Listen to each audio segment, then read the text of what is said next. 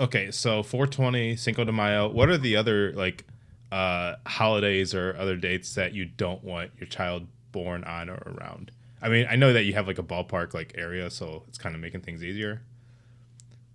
Oh, uh, you you just mean like generally, like yeah, gen- yeah, yeah. anyone having a kid? Yeah, like what's Uh, like some of the worst dates? Like I have a family member, distant and stepmom side of the family, so it's not true family. But I have a family member whose kids were born on 9-11 and Hmm. December 7th. Man, Mm. So, so December seventh is when I got engaged. Uh, I mean, like she- you only have so many days it. to work with, but hey, It it was a surprise. Um, so, damn. um, God damn. yeah, it, yeah, it didn't. I, it wasn't like I circled the calendar like Pearl Harbor Day. This is the day. Uh, it was more like Who officiated your wedding? June Jones? Jesus uh, I wish. Just kidding. Um, yeah, no, it was like we. Uh, I had had the ring for a few months and didn't know. I was like, I couldn't decide what I was going to do, and then I thought like maybe Christmas, and then it was like, ooh, yeah, but everyone on Instagram does it on Christmas, so like, Oh, that's so lame, dude. That's so lame. it's like, yeah, and I was like, ah, I don't want to double up on that holiday because I'm gonna get more gifts on that day. So I just, it was like we happened to be, she was at work that night, and I like had her pick up some Chinese food or whatever, and then I like hid, uh, I hid the ring in one of her like subscription boxes that she had been getting at the time, um, that she had already opened. But I was like, why don't you show me what you got? She's like, you hate when I do that, and I'm like, yeah, but you know, this time's different. Um, and uh, that was the end of that. And then I was like, fuck, it's Pearl Harbor Day. Shit, I don't know if I I need to see if I got engaged on any like like on this day in history that I just don't know about. What day was it? Uh June 28th, I believe. That's my that's my wedding anniversary. Fuck. I mean, that's on this day. That's uh, 1969, a police raid of a gay tavern sparks a series of violent clashes. Not nice. Oh, Israel annexes East Jerusalem. Oh, that's right. That's right. That's right. Oh, Yep. Franz, Ferd- Franz Ferdinand was assassinated on that day. Even better. Uh, but also, the first uh, scheduled transatlantic flight takes off. Mhm. And in 1846, the saxophone was patented. The saxophone was patented. Yeah. Okay. So, like, um, that's pretty good. Also, Mel Brooks' birthday. That is a good one. That's a good one. Yeah. I'd like to say that I got engaged on Mel Brooks' birthday Yeah. and on Justin's uh, d- third wedding anniversary at the time, fourth, something like that. Uh, it- no more than second. Was it this year? So, yeah, Yeah, second. so second. Okay, Yeah. I can never remember. You guys have been together so long. I know. I know. It's Like it's my been- like my entirety of knowing you. Yeah, it's a, we always forget how, how many years it is. James Madison died on June 28th as well. Always hated them. Founding fathers. Yeah, I don't know if there's like any other holidays that stick out where I'm like, I don't want my child born on this day. I can't. Probably Christmas. I have a that would suck. Yeah.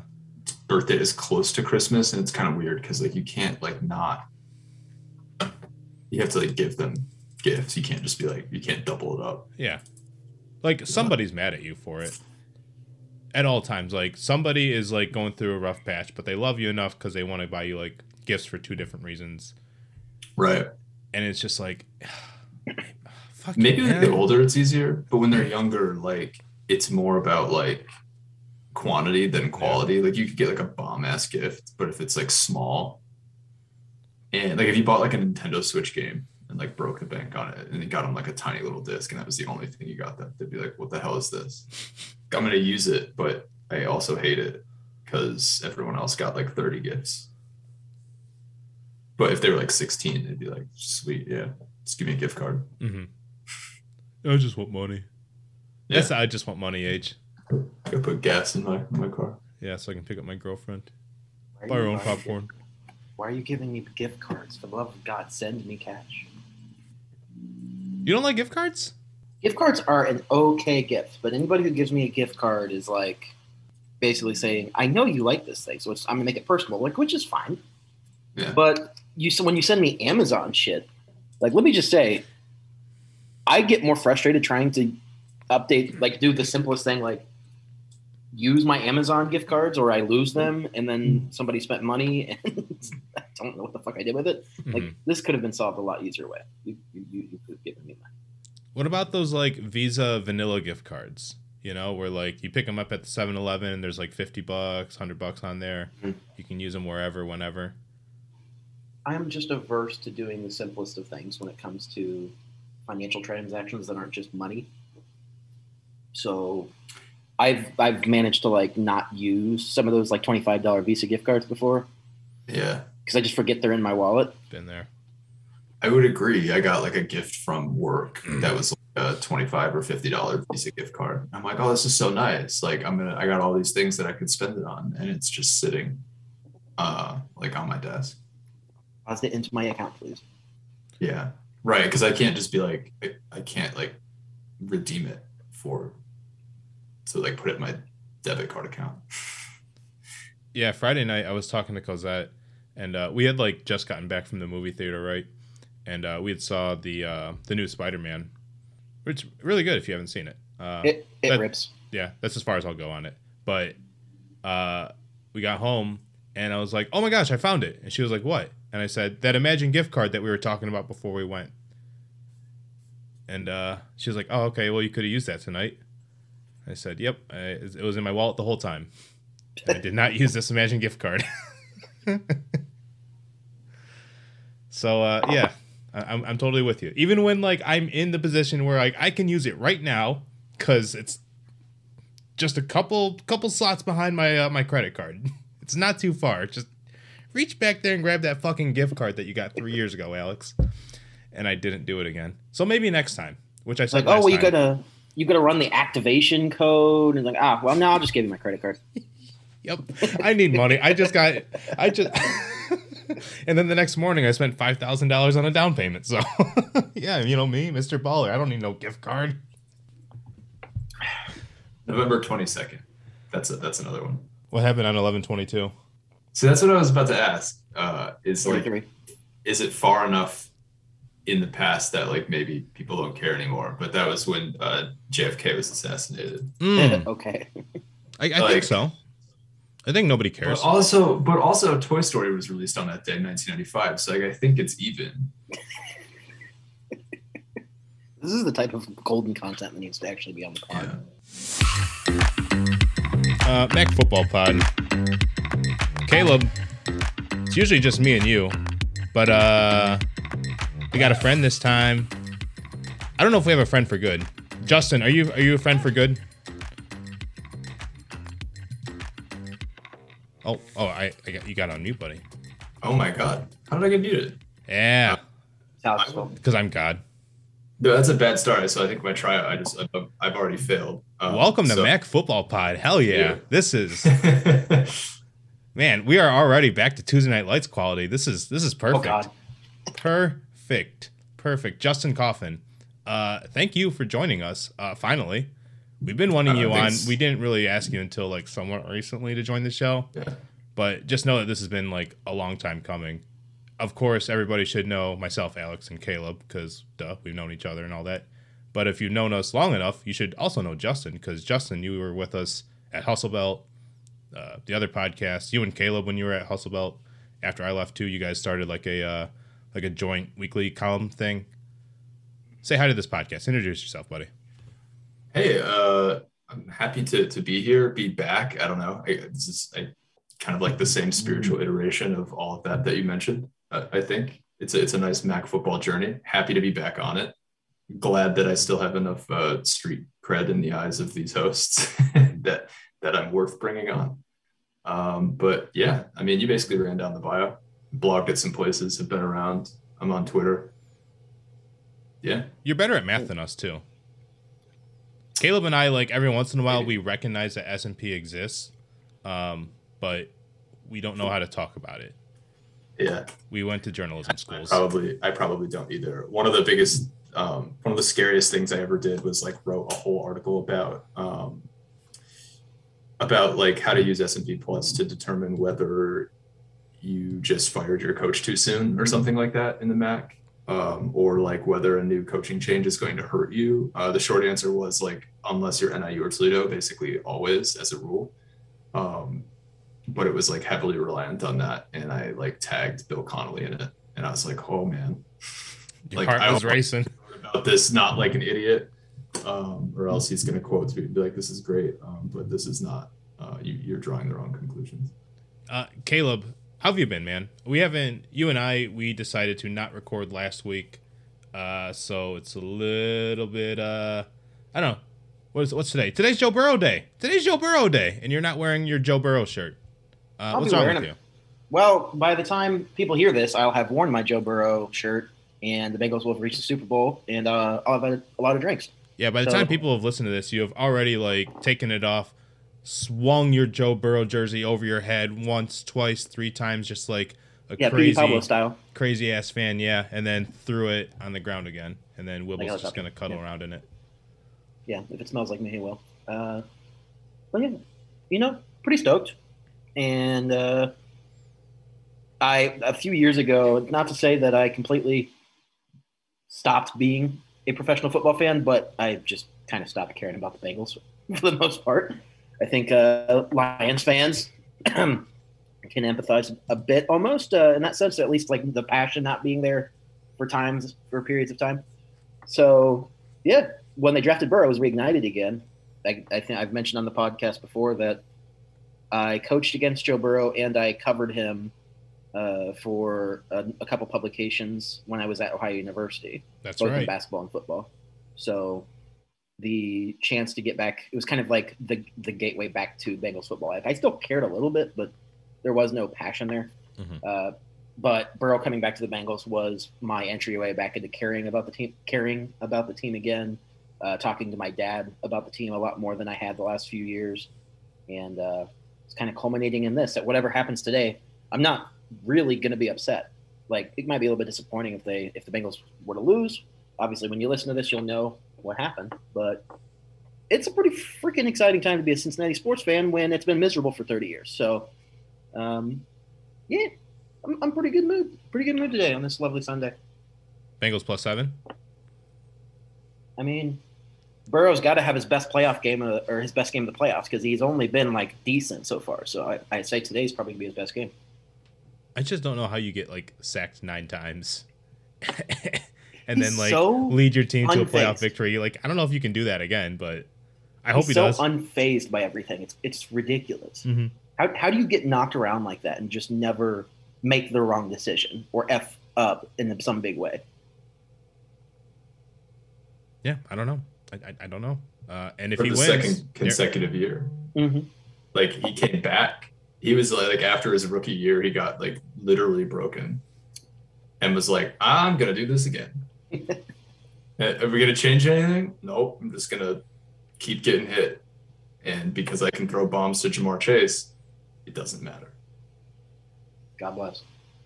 it is amazing that like, and I know I said this to you, Caleb, maybe you too, Justin. That like it was not too long ago, just two draft cycles ago, when a lot of the talk uh, was that Joe Burrow just wanted nothing to do with Cincinnati, and how this was just like a shitstorm waiting to happen if and when Cincinnati uh, drafts him. Yeah, shitstorm indeed. Him or Patty Mahomes is going to the Super Bowl this year. Uh, and it's pretty good. And if uh, the Bengals make it, uh, Darius Phillips, he's on the IR right now, but he uh, could still get a ring if the Bengals does pull off the uh, its last two wins of the year. If so, um, Andrew Wylie's on the other side for the Chiefs. Uh, the Rams, nobody nobody on the Rams is from uh, from the MAC. So don't root for LA. Don't root for them at all. You should be rooting for the 49ers who don't have a quarterback, which is, you know, a position that the 49ers should be drafting more MAC players out of. Uh, but Jaylon Moore, Jimmy Ward, they're both on the Niners. So uh, good luck to you guys, or congrats to you, I guess I should be saying by the time this comes out. I don't know, man. I'm excited. Like, this has been a really, really good playoffs. It's really hard for me in general to watch like the NFL. Not that this is an NFL podcast, but we're going to make it that because it is late January. We got nothing else to do right now. It's hard for me to watch the NFL in general because I work so many Sundays throughout the year. Work schedules are different for me, but shit, this has been a crazy, crazy year for football. It's betting wise, I'm not like a big better, but like betting, predictable, blah blah blah. It's just as hard to predict like who is going to win all these pro football games this year, just like it was in the college game too. Uh, and I'm really glad that like this playoff picture has like kind of played into this same picture where like we watch all these other sports and like oh baseball teams are kind of built the same, basketball teams are kind of built the same. These four these four football teams that we have left in a lot of ways are very very different. Like that LA San Fran game, two very very different looking teams, especially on offense and defense. Uh, Bengals Chiefs. I mean, shit. You expect a lot of the Chiefs. The Bengals. We all love Joe Burrow and Ja'Marr Chase. Uh, good luck on the rest of the way too. So, just generally, I would like to say, as a nice potpourri statement, these playoffs rock, and I am loving the football that we're seeing uh, this 21-22 year. Was last week the probably the most fun you've ever had watching professional football? Uh, I was so busy last weekend, so no. Oh no. um, but it was. I mean, that shit was awesome. Like, I think Bomani Jones and um, whoever he was talking to on his podcast said it best. Where like that t- the Titans Bengals game like had a great finish. Not a great game though, but it was a good kickoff. The finish of it was a good kickoff to the other games that we had going on too. So, yeah, I mean, Yeah, the whole weekend an was the- weekend. The whole weekend was the like that Vince McMahon meme Mm-hmm. all the way up to the end. Ah, ah, ah. God, God damn it. Yeah.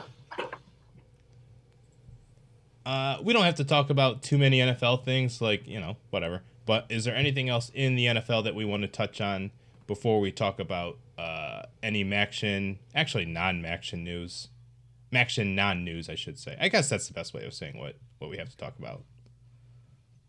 Eh, well, I don't see it in the rundown, so I might as well mention it. Uh, Roethlisberger retiring is a thing that we didn't really Never heard have a chance to get into. Yeah, Never don't like him. Don't think he's a a good person. Everyone's Um, favorite dirtbag. but Yeah. yeah, um, he was, however, the leader of one of the best Mac offenses in history. Mhm. So he had that going for him. And uh, I think I can leave it at that. I think in Don't his, like the guy. Great career. we didn't get to watch him live while he was in college, but with like the records that he set at the time and how long they stood for as long as they did, like it's kind of safe to say that he was ahead of his time in the MAC when it came to like being a productive quarterback. Um, Yeah. yeah. I mean, like cannon arm, like cannon accuracy too. Like that, that is uh, that was kind of hard to find way back then too. Like you had to be like really good at touch passing to throw him deep. No, no, no. This guy had a strong fucking arm, and it was all packed on like. What do- what what do kids in Ohio drink, Caleb? Yuengling. Drink. Right. Yuengling. Um, the natty natty light. I don't know. at, at Miami though, you probably drank Natty. No, at Miami they drink some like bullshit IPA nonsense. I don't know. They got too much in their Sperry's and they got to wash their shoes because you know they're dirty. They went down. They fell on the bricks because they were too drunk. And, oh. I don't know. Can we just stereotype Miami fans more? Yeah, sure. Yeah. I mean, I mean, I'll, Well, I let, I'll, I'll let you lead the way. Like Justin and I have to like Okay. corner central at every chance we can. You get the rest of the state of Ohio. I'll come back with more at a later date. I, when I lived in Cleveland, I met a couple Miami fans, and I'd have to, or like students, I guess, fans. I, I use lightly because a lot of people graduate from Mac schools and they like don't give a shit. Um, but they they kind of embraced that sort of like stereotype too. Like when I met a guy, he's like, if we found out I went to a different Mac school, he'd like look up, like oh, I don't see you. And it was funny that he did that because like I had a client at my previous job that was he lived in Buffalo and was a Miami grad as well. And he did the same thing. And I was like, How do you guys talk about this? Is that like your thing? That's interesting. But I can't think of anybody that fits that stereotype less than like 2005 Ben Roethlisberger. That's a good point. like I just like I don't know. I like I think I saw a photo of him from the Super Bowl that year in Detroit, Mhm. and they all sat like courtside at a Pistons game while they were in town, and like the early 2000s were not peak fashion, but like particularly for for Ben. Um, I was just like, I, that guy went to Miami. Um, but I think like in college, his I think the, like, the biggest thing that he had going for him is like I think like we all grew up in MAC country, and I think unless you had direct ties to any of the schools, you're probably not following MAC schools that closely or caring about them. The ability of Ben Roethlisberger to be known uh, by pretty much anybody following college football uh, to the degree that he was, I think was, you know, I don't I don't know if game changing for the MAC because there were good players before and good players after, right? Um, but I think he was uh, definitely special for that time because if like 10 year old, 12 year old me knew who he was, then like he was probably doing something right. Yeah. I mean, like, he has, you know, the pedigree of being, was it a first round draft pick? I'm not looking at it right now, but like, he was a first Yeah, he round was- pick, right? Like seventh overall, right? Yeah, it was Yeah. like top ten, top fifteen, somewhere in there. Yeah, so like he had that to prove it. Like records can get broken all the t- all the time. Like he set like one of them being like the single season uh, Mac passing record uh, for a single season, and that was eventually broken by Matt Johnson. But nobody's talking about how great of a quarterback Matt Johnson was in And 2015. it either. wasn't. Justin was right on point. Number seven. Yeah, bingo bango. So yeah, like he has that to back it up, and he lasted so many years in the NFL. Um, I you know shit. Hats off to you. I never want to hear from you again though. Yep. So yeah, the most famous quarterback in the NFL retired. That's what uh, I- I think that's all. That's all we have to talk about, right? For the NFL, right? No other quarterbacks. uh, Tom Brady went one and zero against the MAC. Can you name the one school he went one and zero against? Western. Is it Eastern? Eastern Michigan. Did that like as a senior. Like 59 20. Did a quick. oh God. Yeah. As I'm as I'm here, Justin just. I saw you sent something. I'm scared to scared to look it up. Is it this? Oh no. the, Did- ear- the early 2000s were an abomination for fashion.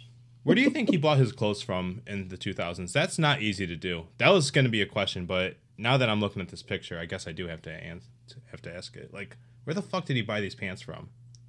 Yeah, like he's dressed like any he's if you were in middle school in the mid early to mid 2000s, he's dressed like the tallest kid in middle school. Oh my! Stop. That's the most accurate thing I think I've Yeah. Like every tallest kid in middle school dressed like that. Yeah, there's nothing that he's wearing that you can't get at Southland Mall.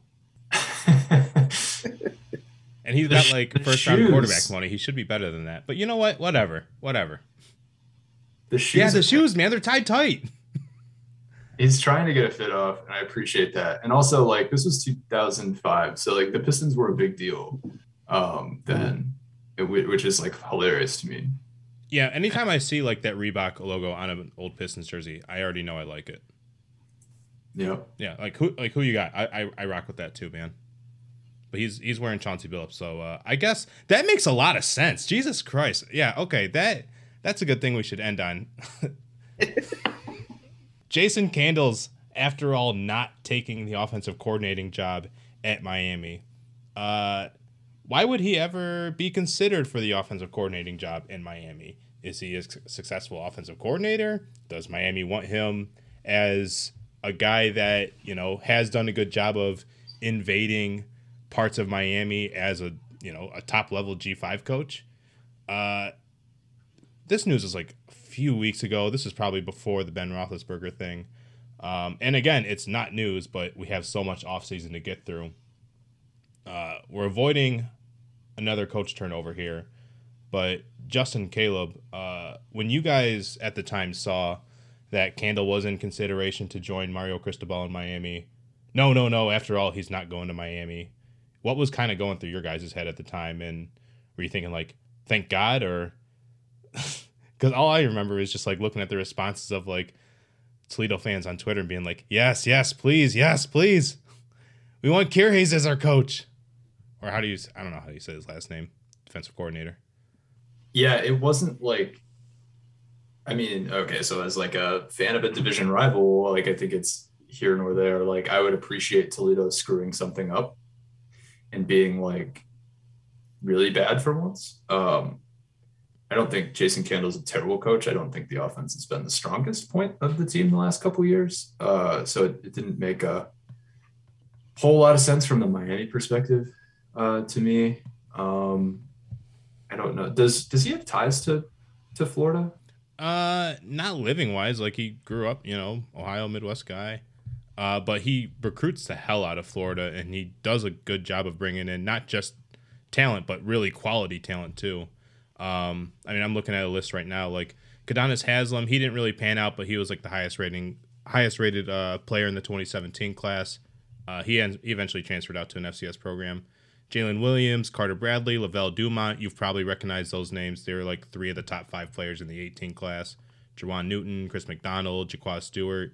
Uh, Miami Northwestern. If you go to Miami Northwestern High School, you get an automatic shout out from me, Alex Alvarado, because one of my favorite football documentaries, Year of the Bull, uh, is centered around that program. One of the best, cleanest uniforms in the country. So I got to play this. I'm so sorry. How they gonna look in the paper? We got six starters stealing pizza. Pizza? That's that's not gonna look good. That's gonna hurt. Uh, Ronald Delancey, who also transferred over to Toledo uh, over the 21 offseason. He went to Miami Northwestern too. Uh, they got they got a few guys out of Tampa. They invaded like uh, Tucker Gleason, one of the quarterbacks who transferred from Tampa, Tampa area, transferred from Georgia Tech, whatever. His high school coach that won like so many like state titles, uh, led some other quarterbacks that came through Toledo too to like, you know, good success. Got him to come over to Toledo. Is doing a good job with the quarterbacks but it didn't so much work out with, of course, Carter Bradley, who lost his job to a kid that recruited from Detroit, Dequan Finn. He's doing well right now. I could see like Miami seeing like, hey, we know you guys have an eye for talent to bring Miami, Tampa, Clearwater, Jacksonville, St. Petersburg players from Florida to Toledo. How about you do a good job of just keeping them in Miami, please? I don't think that they'd be looking for Candle to be like, oh, he's a great mind at offense because none of us have been talking about it like that. Like Joe Moorhead hasn't coached a game in my in, in the MAC, but we're already thinking that he's a better offensive mind in the MAC than Jason Candle. I probably assume. Uh, Candle really hasn't really proven that since like 2017's twi- 2017's title run. So I don't know if he's getting the attention that he is because he's a great offensive mind as much as he is like he's really good at getting talent out of Florida to Toledo of all places. What I what I will say about Candle in all of this is that what more interested me, I think it kind of goes with what Justin was saying, was like I would be interested if Toledo fell off without Candle and struggled for a few years. But I mean, you look at what he's done in his time. You know, he takes over for the bowl game. They go nine and four. They win a MAC title. And then since then, they're seven and six, six and six, four and two, and what were they this year? Six and six again, five and seven. They went six, Six and six. games. Six and six. And then they lost to uh, Middle Tennessee in the bowl game. Yeah. So their best record in the, since the ch- the MAC championship was the abbreviated conference season four and two last year, not this not this past season, year before. So they aren't really on the up and up. No. I don't think anybody should expect them to just shoot back up to the top of the MAC or like maybe they could compete still, but I, it feels like they're with Candle as coach now going forward. They're just always going to be just off just off the cusp of championship caliber. So if that's good enough for you, that's one thing. But I think Toledo has the types of like facilities and resources and a reputation and good location for coaches that Mhm. if I was Toledo, I, I would want a new I would want a new coach. I know he's won a MAC title, but maybe you just let his contract expire and, and you go find somebody else. I don't know. I don't know if they can play that game. I don't know if they can play like like Toledo, knowing how football is operated, how it works for recruits. I don't think that they can willingly willingly be like, "Yep, we will have a coach out there that's going to recruit players to him." Say, "I'm only going to be coaching here for one more year, and then my contract's going to be up." No, they're not offering me an extension. Like I don't think. I don't know. I don't. I don't. I just don't see that happening. The the contract bleeding out. I don't see that happening. He's a he's an interesting um case here because like he did win that MAC title, but I think with the benefit of hindsight, everyone kind of understands that to be like if Matt Campbell had stayed a couple more years, that it probably would have happened just based on how the MAC aligned that year.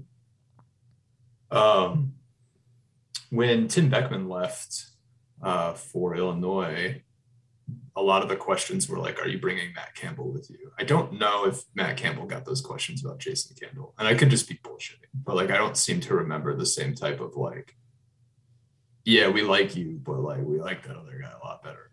He's kind of the secret to all this. It kind of seems like Candle maybe wasn't the glue holding Matt Campbell together in the way that he was for Tim Beckman. Like, does that does that sound fair, or am I like out of bounds? I mean, I don't know. I think it was just like easy to assume that the roller coaster would keep riding as high as it did for Toledo. Like, in fairness to them, like, is the product on the field what it should be? No. Is the recruiting classes like still at the top level of the MAC consistently? Yes. So it's just kind of hard to work with in that way.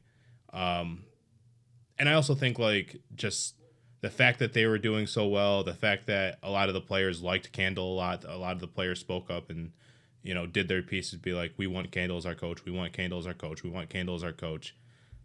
I mean, I think the job was already kind of done for them at that point. Um, so that's why like it was so easy to buy into them. And then yeah, like you you win the title year one. Was it? I think it was year two, right? 2017? No, it was year one. Was it? Hold on, year two. Didn't Campbell leave No, after it the was- 15 season? It was year two. Okay, yeah, yeah. Yeah, but he did go. second- He went like 11 and two the year before too. So it's not like like I think he only lost like four games. They won that. They went nine and four his first full season as head coach, and then they went eleven and three the second year. Ah, good catch. There we go. Yeah, I don't know. Uh, I t- and also credit to him. Sure, like the product on the field wasn't good. Maybe there's something to be said about like the way that he did, you know, fire and replace coaches where he saw fit. Um, no, it didn't lead to like championships, but like Caleb, you know, I've talked to you, you know, plenty about it, especially after the 20 I think it was like after the 2019 season is when like he started doing like some coaching turnovers, which eventually led to the uh the transfers of Judge Culpepper and Tucker Gleason coming into the program and statistically they like did better in areas on defense and at quarterback too. Uh no, it just didn't turn into wins, but you know what? Those are still kind of like situations where you're managing tough situations in house that someone needs to deal with over at Miami, and that that might be like part of the like the uh, the the uh, the associate head coaching job that maybe Jason Candle should be qualified for to be alongside Mario Cristobal. Let Mario Cristobal be with the players and actually like game plan and stuff because we all know Jason Candle can't do that. But Jason Candle can figure out what is or isn't working with this coaching staff.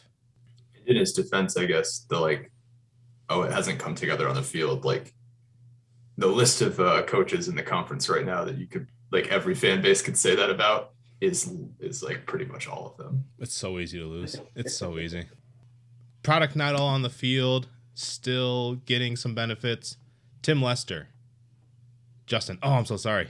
Oh, it's your first episode on. and We're already talking about Tim Lester's contract extension. Oh no! That was a guaranteed thing though, right? Uh maybe. I mean, there's a there's a world where the new athletic director could have been like, uh, you know, I'm done with this. I want to like do my own thing. Uh, but it would have been pretty risky because it's like you shouldn't fire guys for winning eight games in the MAC. Um, you guys kind of know my thoughts on it. With like, there's a lot of context with Tim Lester that I think gets missed in like his record. Like, well, he hasn't had a losing season. Like, yeah, but he also is in year five, and if it wasn't for a lame duck NIU, he would have went winless against his division. Uh, that's kind of the job. Um, like the job isn't beating Akron. Uh, it might be if Joe Moorhead's really good, but like the job isn't beating a Buffalo with a year year one head coach. The job isn't beating Nevada with all their offensive players out, right? Mm-hmm. Reason to feel like pretty rotten about it. Um, and I think I did initially. There's that interesting clause in the contract about um, how every time he gets eight wins, he gets another year on the contract which like sounds funny, but it's only happened nine times, uh, including this year in like the entirety of WMU's history. And I know they didn't play as many games in the past and blah blah blah, but it's only happened like seven or eight times since 2000, and three of them were PJ Fleck. Um, it's a pretty smart bet. I think like you can't he's got two years left on his deal. You can't send him into a lame duck year for no reason. Um, he's a distinguished alum. He's broke a lot of records. He's a great guy. You can't like you can't treat him like that because people aren't going to want to come work here if the eventual outcome is that he does leave or gets fired or whatever. Um, and the eight wins thing is a nice bet because if he doesn't do it, you don't have to extend him again. Um, and if he does do it, then you look like a genius. So it, it seems to be pretty safe. I would love to have And eight wins. didn't get a raise. Like there was no extra money involved. Yeah, like I would love to have eight wins as my MAC football team. Caleb, what about you? When's the last time you had eight wins in a football year? More recent than me. Uh, Jesus. Uh, Way more recent. m- my my school that I root Yeah. for. Or, Yeah, yeah, yeah. Uh, what was that? Two years ago. Work work ti- work times. Yeah, one one of the one of the Nathan work years. But still, I mean that, that that's still a good bet. Like I it's fun when I like I log on and I just always see Western fans just hate Tim Lester. You too. You too, Justin. I'm throwing you in there. You do it too. But not as not as Okay. loud as Brandon. But I, I there, like to there's a lot of things to like poke at Tim Lester and be like, "You're not perfect." And guess what? He would admit that too. Do you know why? He's coaching at Western Michigan and not Alabama. Like, yeah, there's a lot of flaws about his his coaching game, but yeah. he gets eight wins, man. Like he is. I would love to have a coach that would get me consistently to eight and four, eight and four, eight and four, eight and four. Yeah, that's gonna get stale and old, but you know what? Losing sucks too. That gets even more stale. Yeah, I, I think this the slight counterpoint I'd have on that, and there's like a debate of whether like Western has a ceiling or a floor, right? Like a hard floor or a hard ceiling, is that if you look at the the win loss records of like every WMU coach basically ever, like in the modern era, all the way back to Jack Harbaugh, the only one that's been hired away was Fleck. Everyone else got fired and they all had winning records. One of them was like, I think Gary Darnell was like 15, 16 games over 500 and WMU fired him and replaced him pretty quickly with Bill Cubit, who like got out of the gate pretty hot. The program has a history of firing guys who do good jobs uh, when things get stale. And it has a long history of getting stale. Uh, the optimist side of me wants to be like, yeah, that means like there's a really hard floor. You can basically, you know, as long as you do your due diligence on the hire, you can plug any guy externally in here that wants to be here, and you're probably going to find eight wins somewhere or seven or, or whatnot. I think the frustration with Tim Lester is that he's not doing anything that any other guy hasn't already done. Like Cubit did it, Fleck did it on steroids, right? Um, Darnell did it. Uh, I wasn't alive when Harbaugh was okay, I guess, right? Like he was probably the the low man on the totem pole in the in the the, pan, the pantheon of like mediocre coaches at WMU, right?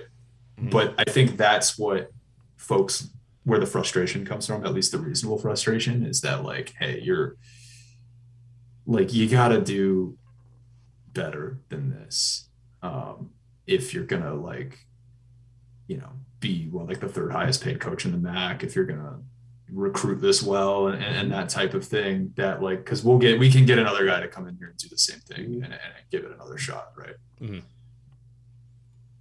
I just think it's so much easier to find worse. And I say that at my day job too.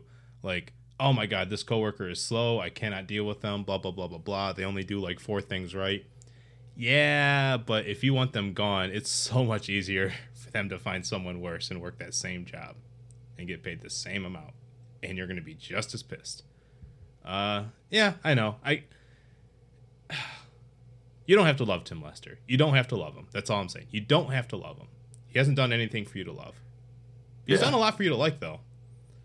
Yeah. Well, he did himself a lot of favors Sure. at at the end of the year. But like, okay, I was thinking about this the other day because I was like, he's eight and five. Why am I like so like meh about it? And it's like, let's jump in a time machine and let's go back to when Kaleb Eleby and team take the field for that last drive against Akron. Think about how different, like how close this was to being different Mm-hmm. right? If they drop that, I think it was Corey Crooms, if he drops that touchdown pass against Akron, right? Mhm. Or if LB throws a pick and then maybe the team falls apart, like is Tim Lester the coach here today? Probably not. Like I think he was hanging on by that much of a thread.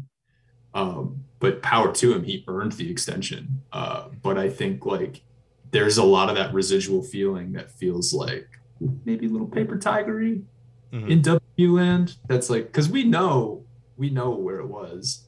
Like year five going one and four against the division, right? Everything else is just papering over that. Like to me, that's the job. Um, and I think like the programs that do win the MAC West a lot or program like understands that. That like nothing else you do matters. You got to beat those other four teams or Yeah. other five teams in your division. And if you can't do it, you're not going to win MAC championships. And like we can all feel real good about the win over Pittsburgh, and we can feel good about winning a de facto home game at Ford Field in the Quick Lane Bowl. But like, you know, I think it's okay to maybe want something more, even if you admit that like you can't fire this guy and this guy might not be the guy to do it, which Yeah. is sort of where I'm at. Yeah, you're right. Yeah, and like that said, like you want the wins, but you also want to like point to signs of like, hey, uh, Tim Lester ran too many RPOs. We clearly can point to see like there's a las- lack of success there. In the future, moving forward, we would really love to see you just like.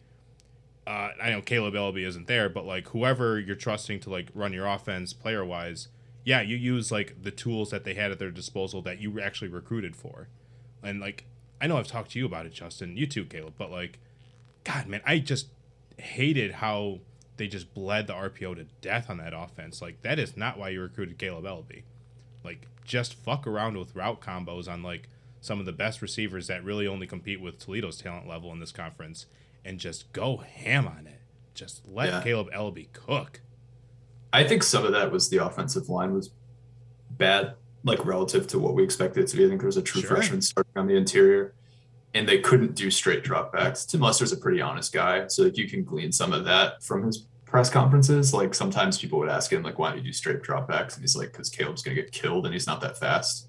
So like that was sort of why. Um, plus, he's you know the RPO thing is definitely fair because he's that's what he wants to run.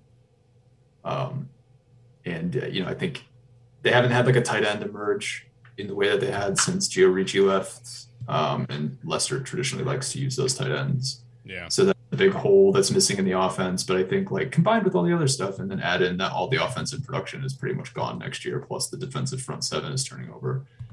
Um, he's gonna have to, you know, earn his way into the into 2023, I think Yeah. because you could see a situation where like uh like John Bonamego got extended and then fired the next year. Um and like because he went one and eleven. And like I'm telling you right now, if that were to happen at Western, Tim Lester would be fired. Mhm. And deservedly so. Uh, I think it could even happen at like three wins or four wins or something like that if they're not competitive in the other ones. But I'm not hoping for it. I don't want that to happen. He can coach here as long as he wants. Uh, if if he if he keeps winning, if he wins eight games every year, he will coach here forever because it's in his deal. so I, I would love that outcome. what do you want to see out of Western this year? Like you you can't really change like, you know, Eleby's gone, Skyy Moore's gone. Yeah. You know, you know some of the pieces are gone. You know, it's just not an easy place for Western right now, as even though the talent level is good there. Um, Mhm. But what do you want to see out of Western in 22? I'm going to say the same thing I said last year, which is like going to a bowl game would be great, right? Like if you showed me WMU's season that they had this year, like a year to the date before, I would have been like, yeah, I'll take that because the schedule was tough. They had some question marks on the offensive line and defense and stuff like that. Um, but like circumstances changed. They start changed. They started four and one and beat Pitt, and then I was really sad at the rest of the season. Um, so knowing what I know now, like if they get to six wins, like that's a, a hell of a coaching job. I will maintain that the job that Tim Lester did in 2018 with an objectively awful team when he could have taken a mulligan like two years after Fleck left, cupboard's a little bit empty, he's restocking, putting in a new system. He had every right to go like two wins that year, and they went to a, a bowl game. Um, and I think that that was his best coaching job. So I think he's got to do that again this year. Mhm. Now, now that he's in year six. All right, looking at the time, we got to wrap this thing up. Uh, Caleb, I don't know, man. We talked a little bit about Tim Lester. We talked a little about little bit about Jason Candle. There are ten other coaches in the MAC right now. Can you give us just one final thought on any random MAC coach right now? You mean other than the fact that I just have no faith in Tim Albin? Uh, Yeah, I was gonna say you can't say Tim Albin's name. Sorry. So I guess So, very interested in how Buffalo kind of reorients itself in year two in Linguist. I, love where your head's So, yeah. Uh, so, what's changing? You know, they trying to think like what they ran at Michigan and what uh, Linguist did there, and I guess I'm. I, is are they kind of change things a lot in year two, or they or, or what we are what we already saw on the field with what he did with uh, Leipold's guys? Like, are we going to see more of that? So I'm kind of kind of curious how Linguist puts his stamp on how the how what Buffalo football will look like for the next few years. Very interested in how they, what they trot out of the gates this Mhm. year. So um, I think that's interests me as much as anything as far as any MAC coach goes heading into 2022. I think culture wise, I'm kind of expected to uh, not expected. Like culture wise, I'm excited to like learn about what Mo Linguist wants out of his roster. You know, Lance Leipold took like the very we're gonna build this thing brick by brick by brick by brick, uh, and it took like receivers taking on like tight end roles as like downfield blockers just to like really like get the he- like get the most out of that run game too. Um, Mo Linguist is, you know, definitely a different guy. A lot of the roster that he inherited is turned over now in the transfer portal, was in the transfer portal, graduated, this, that, and the other. Um, quarterback. yeah, like yeah, and then he, yeah, Vantrease now he's at Georgia Southern, so now there's so much change happening at Buffalo, talent wise, of course, but mentally, expectation wise for the roster. I really want to see where Mo Linguist has this team now. Like the college game has changed so much to where rosters can be like so night and day over two years rather than like the old four or five year approach you know, Mo Linguist with the energy level that he has and his coaching staff that, you know, they were expected to have in year one. I want to see what year two has. Just like you said, like, yeah, I'm, yeah, I'm pretty excited for them. But culture wise, what's that going to be like? Talent, we'll see. But culture wise, I'm, I'm very, very interested to learn more about. And boom goes the dynamite.